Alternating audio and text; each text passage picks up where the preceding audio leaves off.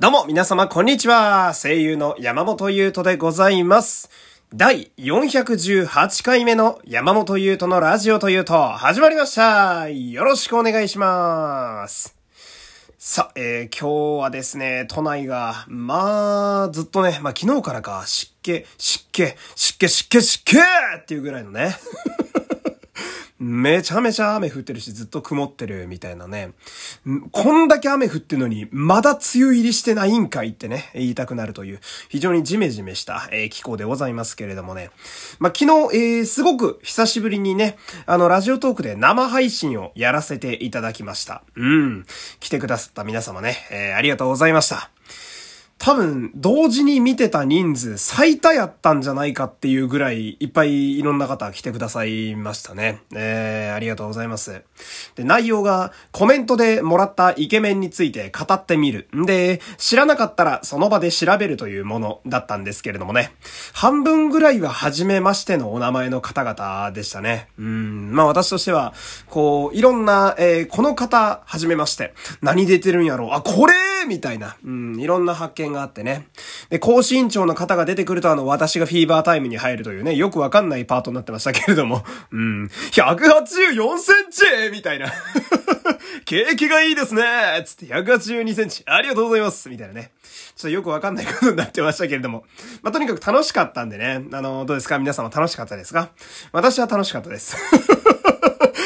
エンタメやってる人間としてね、本人だけ楽しいというのはどうかと思うんですけれども、まあまあまた何かの折にね、えー、だいにだんをやれたらいいななんて、えー、今考えているところでございます。そしてもう一個ね、えー、いいお知らせありまして、えー、ラジオトークのね、えー、フォロワーさんがにひゃくごじゅうにんを超えました。ありがとうございます。いやー、永遠にごじゅうにんから前後しなかった。前後すらしないんですよ。減りすらしないっていうね。うん。半年前と比べるとですね、凄まじい進歩ですよ、これは。えー、新しくついてくださった皆様、いつもいつもありがとうございます。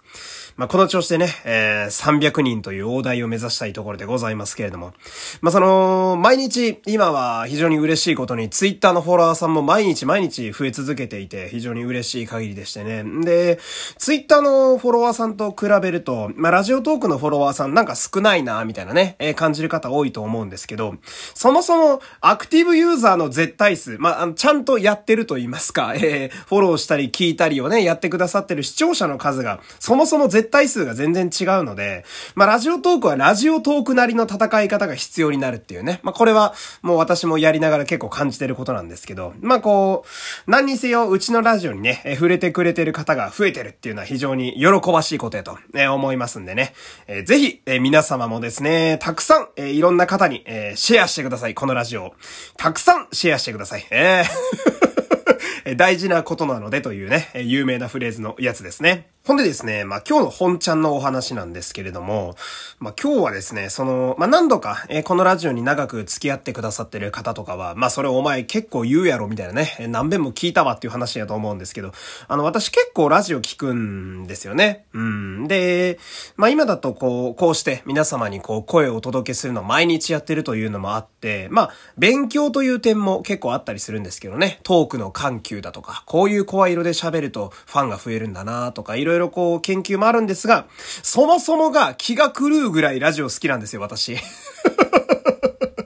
まあ、ベタにね、えー、親父から勧められて、あのー、大学受験の時に、あの、なんとなく聞き始めたラジオでね、福山雅治さんとオードリーさんに、こう、耳と心を掴まれてからもう早じゅうねんいじょう経っているわけなんですけれども、まあ、とにかくラジオが、えー、好きでして、まあ、そんな、えー、本当にいろんなラジオを聞いた私の中でも、こう、私がここを目指したいなっていう理想のラジオが一つありまして、その話を今日してみたいんですけど、まあ、もうタイトルを先に言ってしまうと、それが、星野源のオールナイトニッポンなんですよ。うん。まあ、聞いたことね、ない方はまずいないでしょう。まあ、スーパースターがやられてるラジオということなんですが、まあ、こう、なんでここを目指したいかと言いますとね、本当に簡単に理由をまとめるなら、星野源のオールナイトニッポンって、誰が聞いても楽しいラジオだからという理由があるんですよ。うーん。まあ、このラジオであんまりアーティストさんの話って私しないんですけど、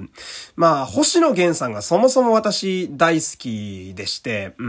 ん。で、まあ、大体私はおげんさんと、えー、呼ばせてもらってるんですけれども、まあ、こう、まず、ひいき目なしでね、私がそのおげんさんのファンであるということを抜いたとしても、ひいき目なしで抜群の知名度じゃないですか、おげんさんって。うん。で、なので、まず知ってる人の話を聞きたいなっていうところで入りやすいというところがあって、で、知名度が高いっていうのも、星野源さんが様々なフィールドでいろいろなお顔を出されてるからだと思うんですよ。まあ皆さんが頭に浮かぶのは、やっぱりまあ私もそうなんですが、アーティストとか、えー、優れた役者さんであるという、まあこの面やと思うんですけど、まあこのラジオをやってるラジオパーソナリティという一面もありますし、実は字の文、えー、文を書くのも彼はすごく優れておりましてね、彼のエッセイもすごく面白いんですけど、とにかく多面的な方なわけですよ。なのでいろんな入り口があってで、かつ知名度が高いので、まず誰でも触れやすいラジオなのかな、みたいな。まあ、こういうところがあって。で、その、誰でも入りやすい。まあ、いろんな面から星野源さんと面白いな話聞いてみたいなって入りやすいところでありながら、内容は、その、ラジオの内容自体は、おげんさんのそのディープな変態ぶりとオタクっぷりを楽しめるという、このギャップが非常に良くってですね、ここに私も結構心を掴まれてるところがあるんですけれども、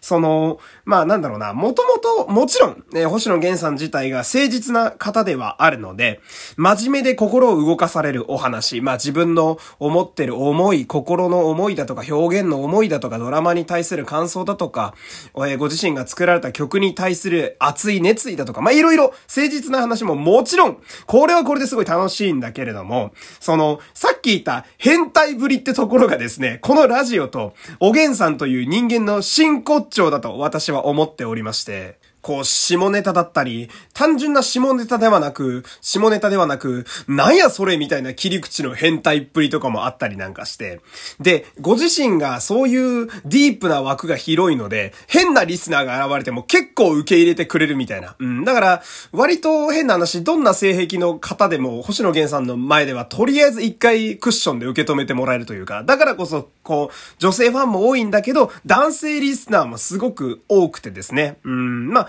このあたりがその、いろいろな客層がいる深夜ラジオ、そして下ネタというフィールドが活かせる深夜ラジオというその媒体にすごくマッチしていると言いますかね。だってさ、あの、半年に一回ぐらい何で抜いたか選手権っていうのを大真面目に本気でやり出す番組ですよ。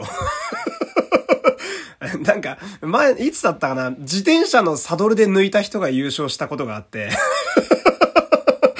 お前マジかよみたいなね、うん、もうね腹がちぎれるぐらい面白いんですよね。めちゃくちゃ笑っちゃうみたいな。で、そのなんだろうな、そういう変態な場面もあるんだけど、さっき言ったようにやっぱクリエイターとしておげんさんってそもそも優れた人物なので、誠実モードももちろんあるんですよ。だから誠実モードと変態モードの塩梅がすごい絶妙なのが私は星野源さんの魅力だと思っていて、まあそれがその誠実モードの時もその世の中にに対してずっとポジティブというわけではなく、世の中がクソであることは否定せず、それを受け入れた上で誠実な感想を述べて優しい言葉を述べてくれるので、とても信頼できると言いますか、なんというかこう人間臭さが随所に現れているっていうのがこの星野源さんご本人の魅力であり、そしてこのラジオの魅力だと私はすごい思っておりまして、なのでその自分がどんな感情の時に聞いてもすごく楽しい気分になれるラジオだと私は思うんですよ。悲しい時だったらバカ笑いしてアホなことやってんなーつって笑うこともできるし、楽しい時に聞けばですね、あ、そんな話もあるんやってこう時折真剣な話に耳を傾けたりだとか、もう自分がやけになってる時とかも聞いてみて、くったらねえこと毎週やってるんだけど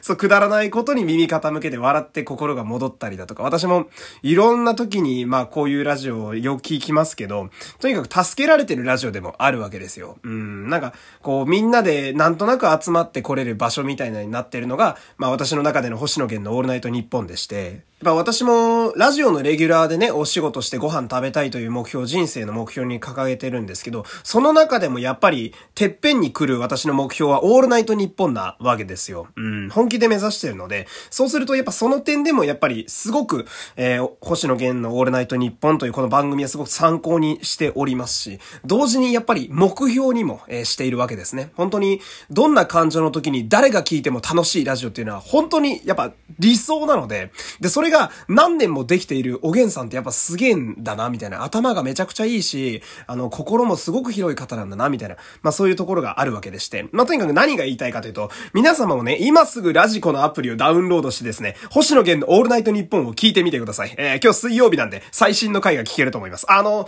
この番組が終わってからでお願いしますね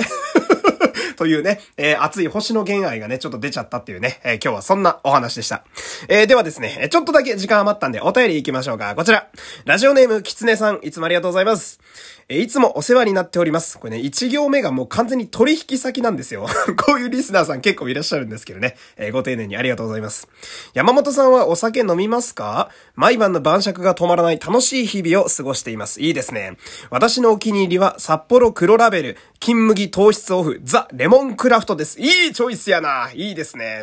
サラミとかベーコンが欲しくなるチョイスですね。えー、ありがとうございます。私お酒自体は結構好きなんですよ。うん。まあ、あの、めちゃくちゃ飲むかと言われるとそうでも、前世紀と比べると、大学生とかと比べると飲む量は減っちゃったんですけど、で、うちで飲むときはですね、あの、結構甘いお酒が私好きでして、まあ、時々ツイッターにも載せたりするんですけど、あの、コーヒーリキュール、コーヒーのお酒と、紅茶のリキュールがですね、サントリーさんから出てるものがありまして、あれをミルクで割って飲むのがめちゃくちゃ好きですね。それらとね、ココアピーナッツっていうね、えー、おつまみを合わせると、まあ無限に飲んじゃうっていうね。で、度数結構高いんで、あんま飲みすぎて割り酔いしちゃうんだけれども、家で飲むのは結構好きですね。なかなか世の中的にね、今人と飲むのは難しくなってますけど、お酒は私結構好きですね。まあこんな感じでね、えー、お便りもお待ちしておりますね。引き続き皆様お便りもお願いします。えー、今日も最後までお付き合いありがとうございました。山本優斗でした。さよなら。また明日。